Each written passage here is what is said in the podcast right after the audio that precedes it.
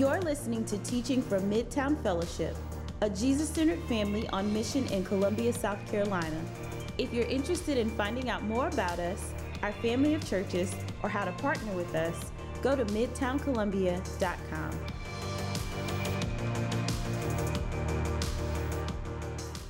Welcome. I am Delisha Shingler. I'm one of the deacons here. If I have not had the pleasure of meeting you, um, as you can tell, we are going to do things a little bit differently today. We have Tim here who is about to go out to plant Citizens Church. Uh, so we are going to uh, engage in a question and answer session that we promised. Remember, we had on the screens uh, throughout the series that you could send in your questions and that we would have some answers. And so we hope that Tim has come. We'll definitely answers. try to have answers. Okay, okay, praise the Lord. So let's talk about why we're doing this Q and A before we actually get into the questions. So, uh, so you may be sitting in the audience right now, like I didn't send the question and I don't have no questions, I'm good. But remember, the purpose of this, uh, as you can see, uh, this series was why I am a Christian. And so I want to point our eyes to First Peter chapter 3, verses 15. You don't have to turn there. I'm just going to go over it very quickly. But it says, But in your hearts, honor Christ the Lord as holy always being prepared to make a defense to anyone who asks you for a reason for the hope that is in you. Yet, do it with gentleness and respect. So today, as we answer these questions, uh, have your, your ears alert to listen to how can you be walking alongside people in your community, your friends, your family who have questions about why you are a Christian.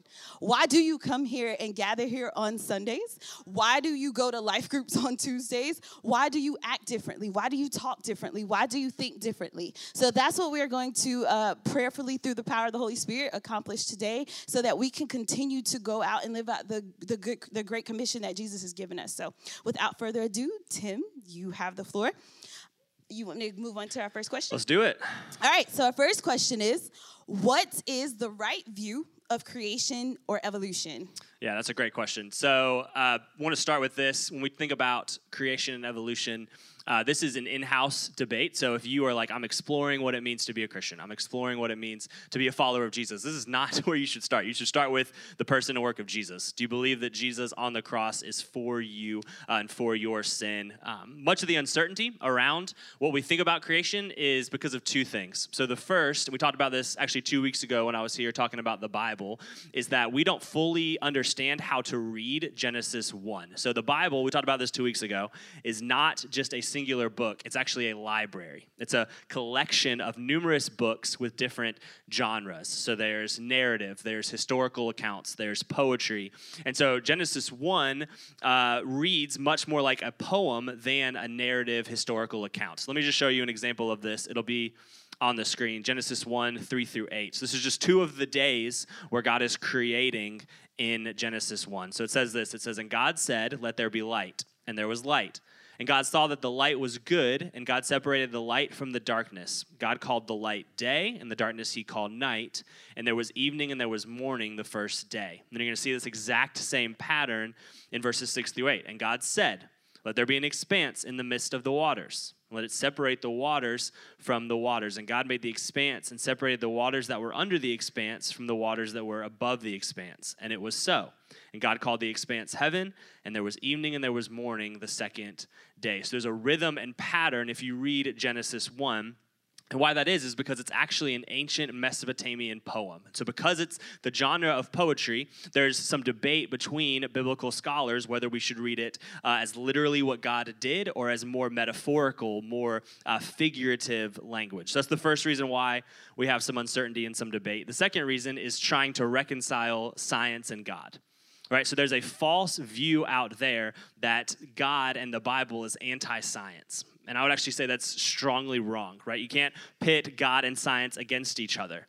So what happens is we think, okay, well, science has all these things, and, and God says all these things, and I can't try to reconcile them. So how do I hold those two in tension? Uh, a good friend of mine said the other day he was sitting in the living room with his wife and his son, and his son asked him this question. He said, "Where does the wind come from?" And his wife responded, Well, the wind comes from God. God creates the wind. And my friend in his mind was thinking the whole time, Well, actually, wind comes when two atmospheric pressures that are different hit each other, and that's where the wind comes from. It says a lot about my friend. It says everything you need to know about my friend. Here's a question for you Who's right? Both, right? Both are right right? God sends the wind, and the wind is a result of atmospheric pressures. And so that's just a, a, really easy, tangible example that shows that God and science don't have to be pitted against each other. Uh, a 17th century philosopher uh, and astrologer who actually discovered the way that planets rotate around the sun, his name was Johannes Kepler, he said this really beautifully. He said, Science is thinking God's thoughts after him. Science is discovering more and more of God's universe. Science is discovering more and more of God's world. And that's what we do when we approach the doctrine of creation. So, with that, let me give you a few, a few uh, theories. A few theories that people believe, Christian and not, about where we came from, how we got the universe, all of that. I'll try to hit them real quickly. Number one is naturalistic evolution. Naturalistic evolution. This is evolution without God. Evolution as explanation for everything. Uh, most commonly, this looks like the Big Bang Theory, not the TV show, but the actual scientific theory. Uh, that's what mostly what you're taught in public schools, those kind of things, where there was there was this small atom and it all has kind of expanded quickly and then throughout time. That's the first theory, the first option, naturalistic evolution. The second is evolutionary creation, which also uh, is commonly called theistic evolution which means God guided the process of evolution. So, a, a big verse that uh, theologians point to that hold this view is Psalm 139 13, where the psalmist says, You knit me together in my mother's womb. So, what he's not saying is God just placed him there, right? There's biological means and processes that we can talk about later that get the child there in the womb. But what he is saying is that God had a hand in it. And so, what uh, evolutionary creation, theistic evolution, says is that God guided the process of evolution. That's option number two. Number three, old earth creationism. Old earth creationism. So God created the world uh, as spelled out in a literal account of Genesis 1 and 2 and the Earth is currently four and a half or so billion years old, whatever the, the current uh, scientific dating is on it. And there's kind of two leading theories in there. So there's the gap theory, which basically means that Genesis 1 1 happened, and then there was a lot of time, and then Genesis 1 2. So it was kind of Genesis 1 1. In the beginning, God created the heavens and the earth. Pause now Genesis 1 2. So that's the kind of gap theory. The second one is the day age theory which basically says when you read those accounts of the days in Genesis 1, that those days are more like ages, more like long periods of time. And so that's why the earth is as old as it is. That's option number three. Option number four young earth creationism. Young earth creationism takes Genesis 1 as being literal seven day creation period. What they argue is that Earth is only uh, thousands of years old, but it may have the appearance of age, either because God created it with the appearance of age, or because of the flood in Genesis 7 actually gives it an appearance of age. Fun fact uh, in the young Earth creationism view, people existed at the same time as dinosaurs, which sounds very fun. So if you want to believe that, that sounds great. Uh, is a fun fact. That has nothing to do with what we're talking about. I just thought it was fun that humans and dinosaurs existed on the earth at the same time, according to that view, which sounds very scary as well. Uh, real quick, here's what you must believe. So those are the kind of the options.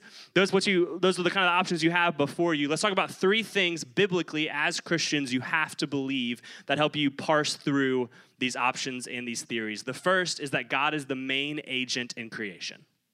So you have to believe as a Christian that God is the main agent in creation. Your theology and doctrine about everything else as a Christian will break down if you do not believe that God is the driving force behind all of it. He is the one who created the world. He is the one that gave it purpose. He is the one that designed it. Whatever means you land on that he used, he has to be the main driving force in the creating act. Secondly, people are God's special creation. There's something unique about being made as a human, that you and you alone as a human are made in the image of God. Right? Dogs are great, cats are great. They do not bear the image of God like men and women bear the image of God. And so that's what you have to believe. You have to believe that people are God's special creation. Number three, you have to believe that God made it all good and sin is our problem. God made it good, and sin is the problem. Sin is the cause of all of our brokenness, relationally, physically, spiritually. All of our brokenness is caused by sin. Small scale, medium scale, large scale, all of all of that.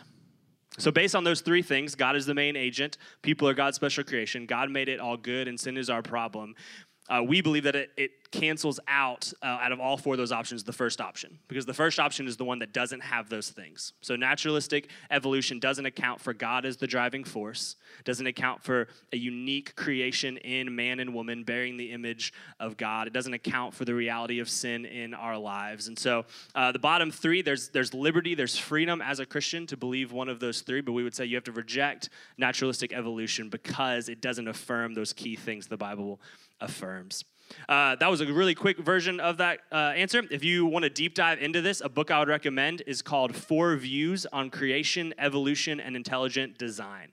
Uh, this Four Views is actually a series that uh, the book publisher Zondervan does, and they have Four Views books on lots of different topics, but this is a really good one I would recommend. That's question one, and we got four, so buckle up.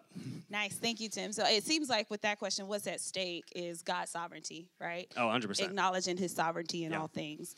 So, question two. Yeah.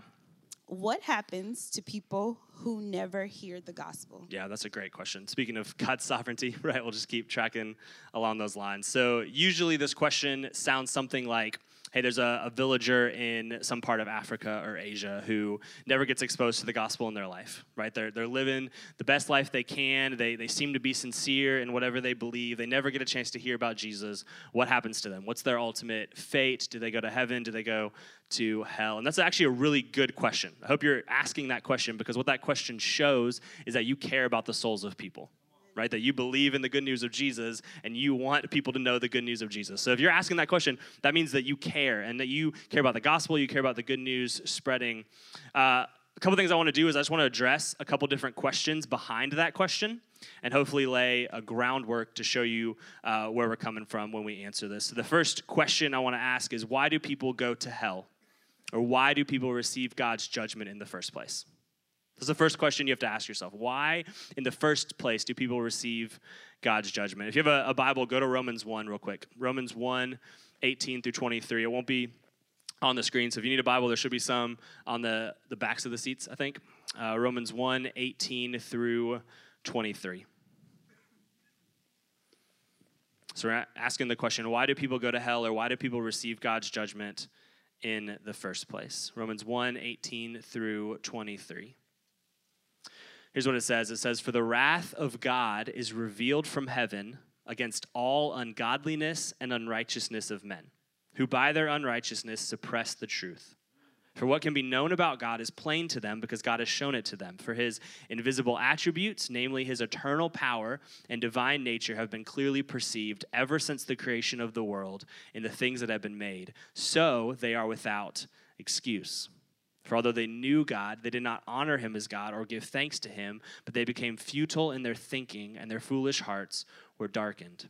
Claiming to be wise, they became fools and exchanged the glory of the immortal God for images resembling mortal man and birds and animals and creeping things. So Romans 1 tells us, I want to make sure I say this clearly, is that no one receives God's judgment because they haven't had the chance to hear about Jesus.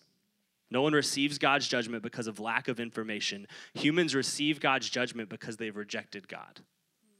I want to make sure you hear that distinction, right? So, humans, what, what's often underlying this whole idea, the assumption that comes with this question is, well, what about that person who's innocent in the village somewhere? And the answer that the Bible gives to that is no one is innocent before God. Right? The, the answer the Bible gives is hey, actually, all of us have sinned before the Lord. There's not a neutral or good person somewhere who hasn't heard the gospel. Actually, all of us have rejected God. This is what the Bible says several times. Romans 3 23 it says, All have sinned and fall short of the glory of God. Romans 3 10 and 11. None is righteous, no, not one. No one understands, no one seeks for God. This is why Jesus says in, in John 3 3, Jesus answered him, Truly, truly, I say to you, unless one is born again, he cannot see the kingdom of God. So man is not morally neutral or good, innocent, and without fault. All of us are in sin and in rebellion against a holy God. There's another question that's underneath all this, and that's this question it's is God just? Can I trust him? And will I let him be God?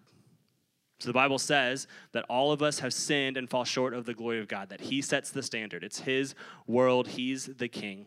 And the only person that can give right judgment for sin is the one who is both the author of all things, the creator of the world, and the one who has never sinned himself, right? So if you want to know what the right punishment for murder is, you would not go ask a bunch of murderers. Right? If you want to know, hey, what's the just punishment for this? You would go to the one who is innocent of all sin. Right? You would go to the creator of the world. This is the beautiful tension of our God, that He is both perfectly loving and perfectly just. And the reality is, it doesn't look like we want it to, right? So God is perfectly just. He can't dwell with sin and sinners. God is so holy and so righteous and so other that He can't dwell in the midst of sinful people, which the Bible says that all of us are, but He is also loving. And so He has made a way for us to be made right, to be washed clean, to be made new, to be forgiven of our sins through the person and work of Jesus and through faith in him. And so what happens is because God is both perfectly loving and perfectly just, and we are all of us dead in our sins, the question becomes not what happens to those people, but how could God be so gracious that he would actually save any of us? Right? How could he be so wonderful that, that all of us who deserve his wrath, all of us des- that deserve his punishment, would actually be saved and washed clean and have the chance to know and walk with Jesus? And so, what happens then, hopefully, uh, as, as non Christians, there's gratitude that you're in this room right now hearing the gospel right? That's God's favor in your life. And as Christians, hopefully this sparks within you a deep desire of gratitude for what Christ has done for you and this innate sense of, I got to go tell other people about the good news of Jesus that I've experienced.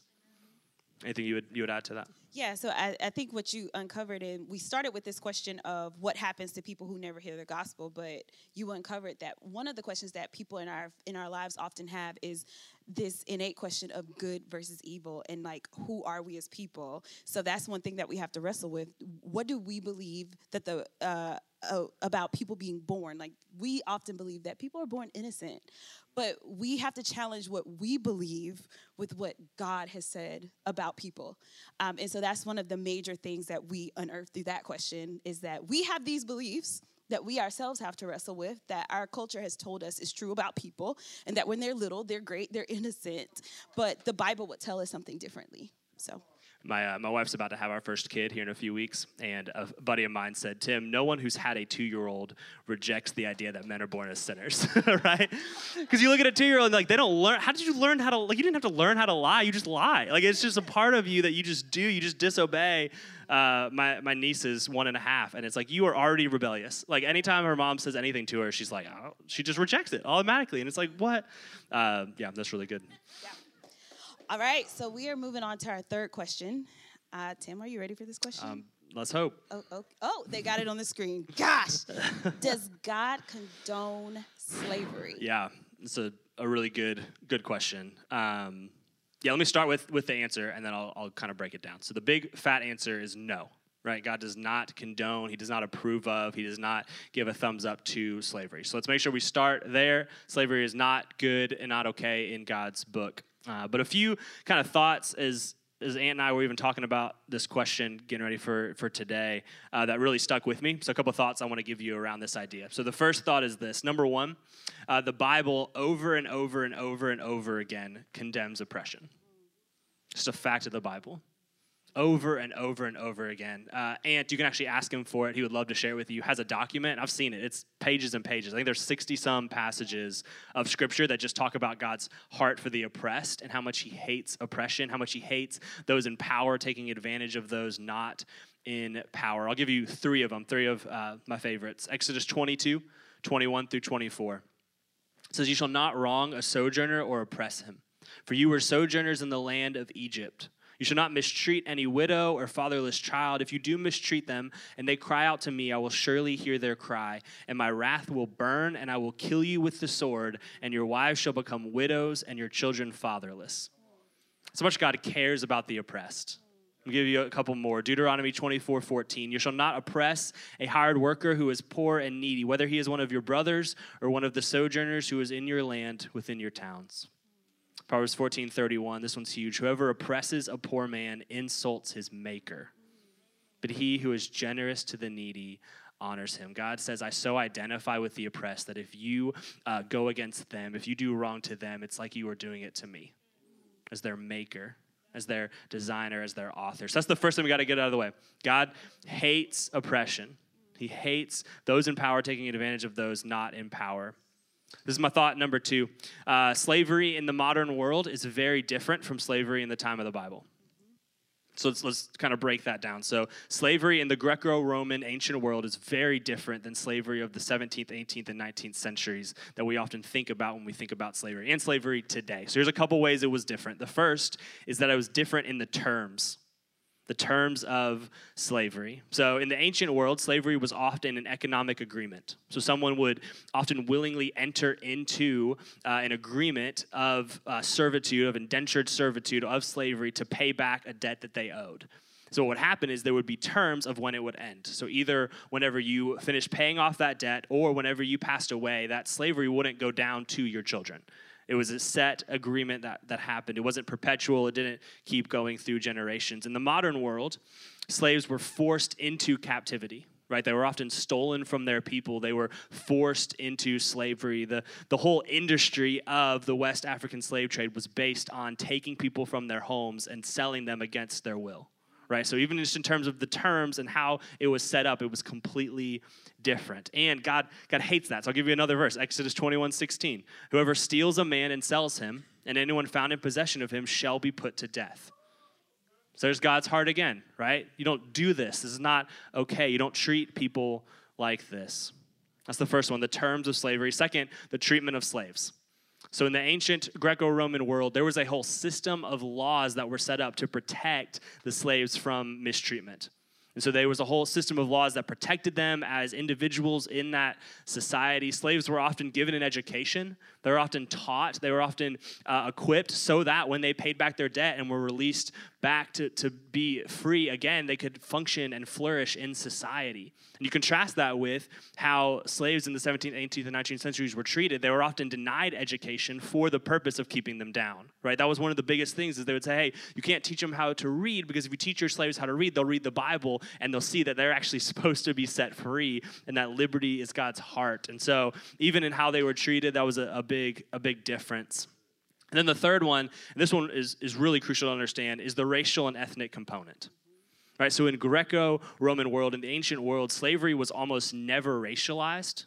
So it was never about, hey, you look different than me, or you're from a different place than me, or whatever. That was not what it was about. Oftentimes, people would enslave people that were part of their own uh, culture, part of their own heritage, part of their own ethnicity and race. Um, Make sure I hit all that. Yeah, in the modern world, uh, it was a whole system built off of racial differences and prejudice, right? So it was a whole system based off of, hey, you look different than me and you're from a different place than me, and so you must be lesser than, you must be different. And that's just totally different. And why, why this is important is we actually have a clear example in Scripture that looks much more like modern day slavery than ancient Roman slavery, and that's the example of the Israelites. So in Egypt, the Israelites are kept in slavery past generations there was no end date set up for it. They were enslaved to the Egyptians in Exodus for almost 400 years. They were oppressed. They were treated harshly. They didn't have uh, help. They, the, Pharaoh kept putting more and more burden on them. And so, what God does is He sees that and He says, Hey, that's off. I'm going to step in and I'm going to free these people from their captivity. That's the second thought. Let me give you uh, one more thought. Thought number three be careful with what you say God condones because of narrative accounts. Be careful with what you say God condones because of narrative accounts. This is back to the idea of genre, right? You can't read the narratives in Scripture, the stories in Scripture, like they're epistles from Paul or from Peter or from James right? So what happens is we read uh, the book of Romans and we see Paul say, do this, don't do this, do this, and we take it and we're like, all right, that sounds good. We can't then go to the narratives like Genesis and Exodus and read it and go, okay, I got to do this, I got to do this, I got to do this, because they're different. They're different genres, and so we read them differently. But what happens is we often approach the narrative accounts like do's and don'ts right? And so we see people living a certain way, and we don't see God stepping in, going, hey, this is off, you shouldn't do it. And so we just think God condones it without taking the whole of the scriptures and seeing time and time again where God says, hey, do this, don't do this, in relation to that thing, because we just read the one narrative account. And so we think, okay, God's silent about this in this specific uh, area, this specific passage, so surely he must say it's okay. But that's actually really bad hermeneutics. That's really bad Bible theology to make arguments out of silence. Especially an uh, agreed upon thing among biblical scholars to not say, hey, just because it's not there doesn't mean you can't build a whole biblical theology off of that. We can see throughout Scripture what God does say right? So we might read the narrative accounts and say, okay, well, God doesn't explicitly say, like, this is wrong, this is bad, but we do see what he does in Scripture, right? Over 60 times, he condemns oppression. Says oppression is not okay. Second, throughout Scripture, you see that God's heart is that men would be free. God's heart is for freedom, it's for liberty. A few examples of this is the book of Philemon in the New Testament right? So Paul tells Philemon, his, his slave Onesimus has run away, and Paul's response is, hey, when he comes back, I really strongly encourage you to set him free. So he says to welcome him back, not as a slave, but as a brother in Christ, because he's free now in the gospel. In Leviticus and Deuteronomy, God establishes a whole system of laws called the, the Jubilee system. And it's a set up time where once every seven years, slaves would be set free and their debts would be canceled. He sets up a whole system to go, this is so not okay. I want my people to be free so badly that I'm going to set up a system where their debts are canceled every so often just to make sure, hey, people should be free. They should be full of liberty. Galatians, uh, the entire book of Galatians is about freedom. Galatians 3 in particular reminds us that in Christ there is neither slave nor free. All are set free in Christ. Galatians 5 1 says it is for freedom that Christ has set you free. God's heart throughout Scripture is liberty. And so you can't reject all of that and just go, well, in Genesis, whatever. It seems like he doesn't, he doesn't say right in that passage that it's not okay, so it must be okay. You have to read the whole of Scripture and gain a biblical theology about all of it. See what he says about, about all of it. Anything you would, you would add to that? Yeah, I think another part of this is that when we are approaching scripture, we must remember that we are not to look at the people in the Bible to tell us what God is like. We are to look at what God reveals of himself. And so when we look at people enslaving people in the Bible, it's not God. And so to say God condones slavery is a really far shot because God is not the one enslaving people. God even talks about with our sin, our sin enslaves us and he comes to set the captives free. And so we can't, and, and it's the same thing in our lives. We look at uh, different things for people, maybe, and, and we say, well, maybe this is okay, but we can't let people be our standard. We must let Christ be our standard as those of us who say we're Christians. And oftentimes in the narratives, they're in there because it goes bad, right? So they're like, hey, let me show you how this totally goes poorly. And then we read it, we're like, maybe we should do that too. And instead of totally missing uh, the, the reality of God's going, no, hey, this is, this is how this goes off. Don't do this because this is, this is bad, bad news. That's good. Um, and so we're going to tie this up together with what are good ways to start uh, the dialogue about these issues with our friends?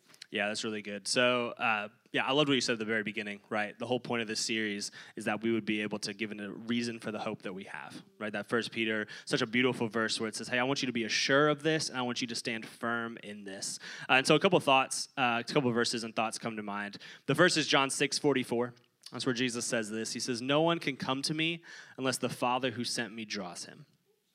So here's the reality as you think about living on mission, as you think about, hey, I know this Jesus, I, I know this gospel, and I want other people to know it too. The reality is over and over and over again in the gospels. And here in John 6 44, Jesus says, I and my Father are the ones who draw us to me. I draw them to myself. You don't do it. Your, your goal is to, to put Jesus in front of them. Say, hey, this is what I've experienced. This is what my life has been like. This is how God has changed me and washed me clean and made me new. And then it's God the Father who draws them to himself right? And so just just know that the pressure is off in all of this, right? If you could ask these questions, if they're like, "Hey, I'm really thinking about this Jesus, but tell me about creation versus evolution," that's the there's so much pressure on us, right? To go, okay, I got to answer this perfectly because if I say the right things about creation and evolution and all this stuff, then boom, they're going to become a Christian. And God, and God says, "No, no, the pressure is off. Amen. I'm the one who bring people to myself." I'm the one who ransoms and redeems and sets free. That's the, the first thing. The second, uh, and we talked about this from the First Peter 3 passage, but a big reason why we wanted to do this series is to say, hey, as Christians, you do not have to concede the theological or philosophical or intellectual high ground. Right? Just because you're a Christian doesn't mean you have to check your brain at the door. It doesn't mean suddenly you got to do away with reason and it's all just blind faith and we're just the crazy ones walking around. Oh, they're those those, you know, antiquated Bible believers. Mm. Right? They don't know anything. They're not thinking about science. They're not thinking about reason. And what we wanted to show you is, hey, we actually have grounding to stand on. Mm-hmm. Right, we actually can look at the world around us, we can look at the biblical truths, we can look at science and say, hey, actually, as Christians, this is a really valid thing to believe and to love and to trust. Mm-hmm. So that's the second thing I would say. And then uh, a couple things before before we pray and close. Uh, number one, if you're still wrestling with all this stuff, so if you're like, hey, this is my first time in church, what are we doing? uh, I just want to say this to you. I want you to hear this, and Ant would want you to hear this if he were here too. You're welcome here. If you're still wrestling with what does it mean to be a Christian? What does it mean to follow Jesus? What are all these, these things about? You are welcome here. We want this to be a safe place for you to get to ask questions and wrestle, to, to get into a life group and have people around you that love you and care about you and want to answer your questions and want to just sit with you as you are thinking about your questions and wrestling through all of this stuff. And then, secondly, uh, for Christians in the room, I just want to remind you all of this is good right? We, need to think deeply about the things of god. We need to think deeply about why does god exist? We need to think about uh, what is the bible? We need to think about all of these things. And i want to remind us that first and foremost as midtown's vision statement says we are jesus centered right? We are about jesus. And so this different positions on creation and evolution are good and, and thinking about this stuff with slavery is so good and thinking about all of this stuff is so good and at the end of the day we are a people about jesus we want to lift him up. We want to celebrate him. We want to raise him high. We want to revolve our lives around him. That's what we're going for. And so we can answer these questions and wrestle and all of that. But at the end of the day, it comes back to are we willing in the midst of our questions to put him on the throne and worship him as he truly is, which is Lord and King and Savior? Anything else? yeah. Uh, first of all, thank you, Tim. Yeah, that was uh, wonderful. But I also wanted to say to the believers in the room, um, be brave in that we have Acts 17, right? I think it's 17 and 26 that tells us that God has placed us where we are with whom we are with to share his gospel so that people may feel their way to him. So when we ask the question, like, where do I start? I start by being where God has placed me and, and looking and having eyes of wonder and remembering how in, in your life that God brought you from the kingdom of darkness into the kingdom of light and being excited to share that remembering the good news that was first brought unto you and then you go and you tell the people around you with whom god has placed you. Um, and so just remembering that. And then to tim's second point um, in that scripture in uh, first peter it says, But in your hearts, honor Christ the Lord.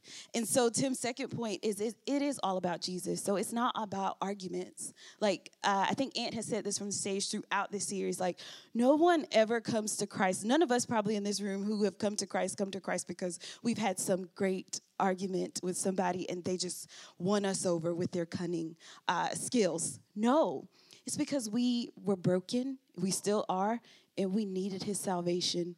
And somebody was probably the hands and feet of Jesus. They were probably imaging him and came alongside of us. So, again, just be brave.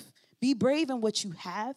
Be brave in the Holy Spirit, knowing that He will empower you to say the right thing at the right time. So,